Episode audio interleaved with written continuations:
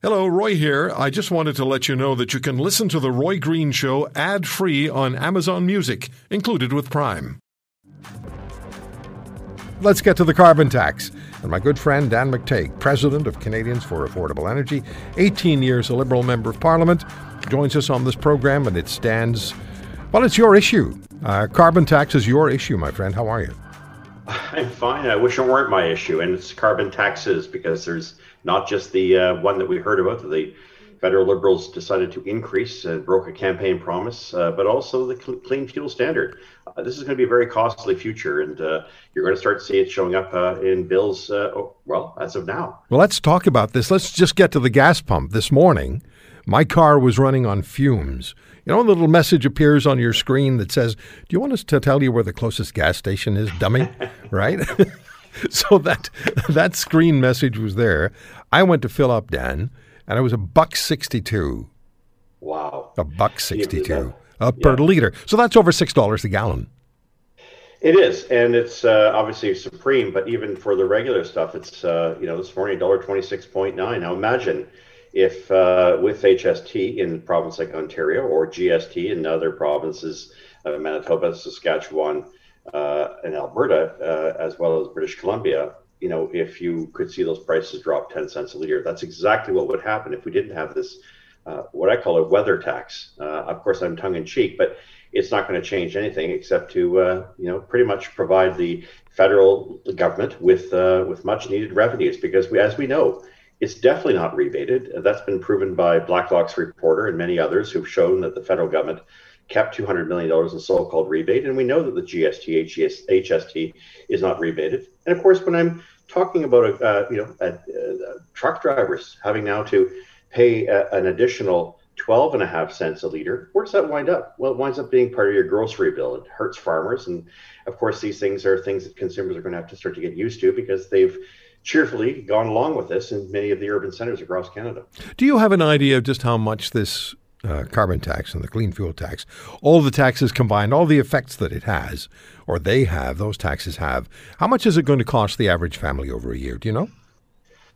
Well, eh, by the by the end of 2030, when uh, April 1st, uh, April Fool's Day 2030, when uh, and assuming Mr. Trudeau doesn't or any of his successors decide to add on to this carbon tax, between the clean fuel standard and uh, the uh, actual carbon tax of $170 uh, I'm looking at additional uh, to heat your home, uh, an additional $1,100 a year. I'm looking at gasoline, about $700 more a year.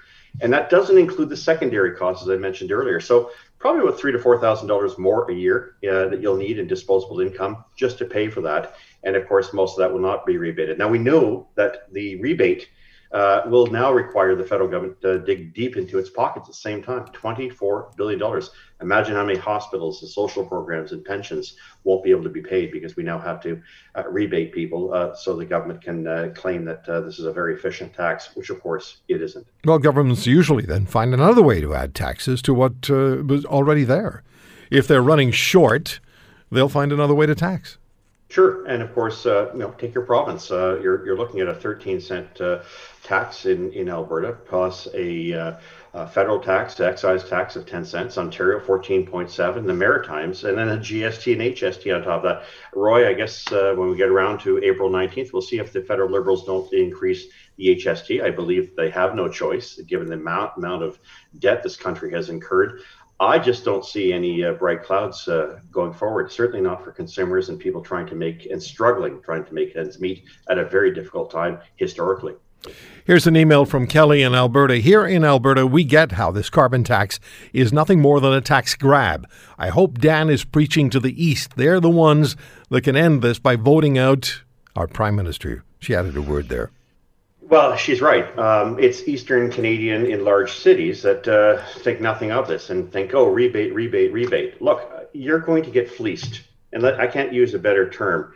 You're going to be fleeced by several hundred dollars this year alone. I say that simply because the cost, the inflationary effect uh, of this carbon tax. Uh, yeah, you're going to get a little bit back, you know, get three, four hundred bucks here, but it certainly won't account for colder weather It won't account for larger families and your need to use more fuel. If you need to use more fuel to heat your home in a colder situation, sorry, but the Liberal government template for this carbon tax doesn't work. And so while all of the Eastern elites, and I call them that, the Laurentian elites, uh, we refer to them as the folks who like to give advice to others and tax the snot out of them, while at the same time receiving well, you know, significant subsidies and wonderful back uh, uh, federal government uh, support for their uh, ever never-ending data and research that always has to be confirming the idea that climate change and, and carbon taxes are, are inevitable and necessary it really leaves people at variance. And so it's really up to the 905ers and the 416ers, you know, ridings I represented to finally wake up, smell the coffee, and realize uh, we're not going to change anything in the world while China, India, and the rest of the world continues to increase their carbon emissions,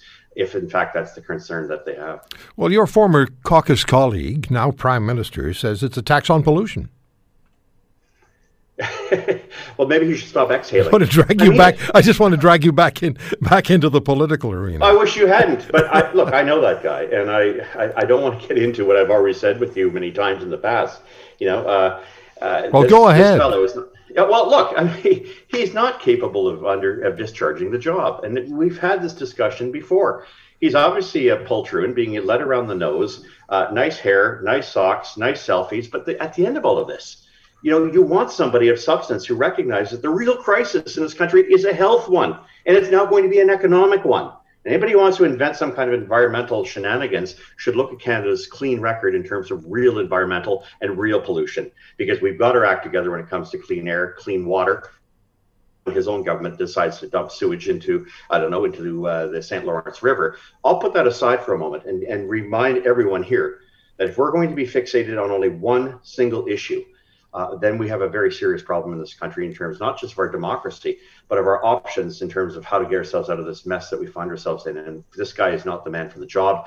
I don't know who is. We could have that big debate. But as long as people believe that uh, it's all about climate worshipping, yes, climate changes and has been changing for some time. But to suggest that it has something to do with humans and that a tax can somehow manage to, you know, turn the thermostat up and down when it comes to controlling climate is absolutely absurd and ridiculous. And anybody who thinks that's a smart policy, including the six trendy members of our Supreme Court of Canada, who obviously are, are politicians now, they're no longer jurists, ought to really give their head a shake because the evidence is not there. And it's certainly very controversial. And the debate has yet to be finished, much less finalized. I spoke last weekend uh, with Dr. Bjorn Lomborg from the Copenhagen Consensus yes. Center, right?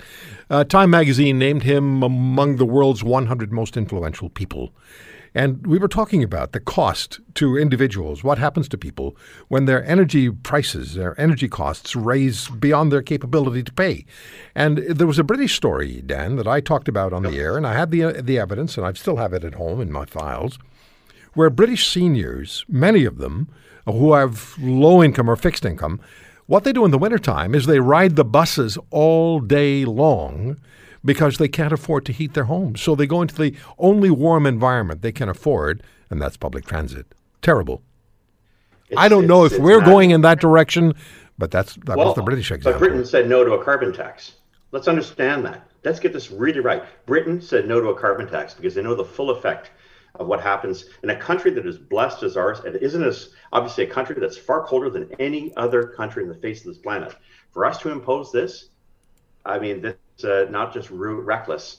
Uh, it is uh, in, in, a form of economic vandalism, the likes of which I have never seen a government engage in. And so sooner or later, the public will wake up, especially when kids keep telling their parents, as advocated by our school curriculum, that the world is coming to an end in 10 years.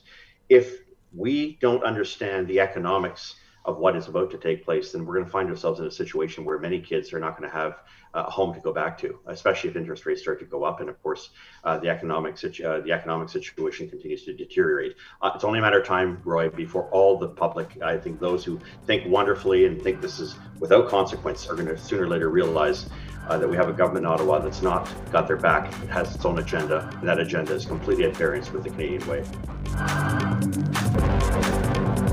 If you want to hear more, subscribe to The Roy Green Show on Apple Podcasts, Google Podcasts, Spotify, Stitcher, or wherever you find your favorites. And if you like what you hear, leave us a review and tell a friend. I'm Roy Green. Have a great weekend.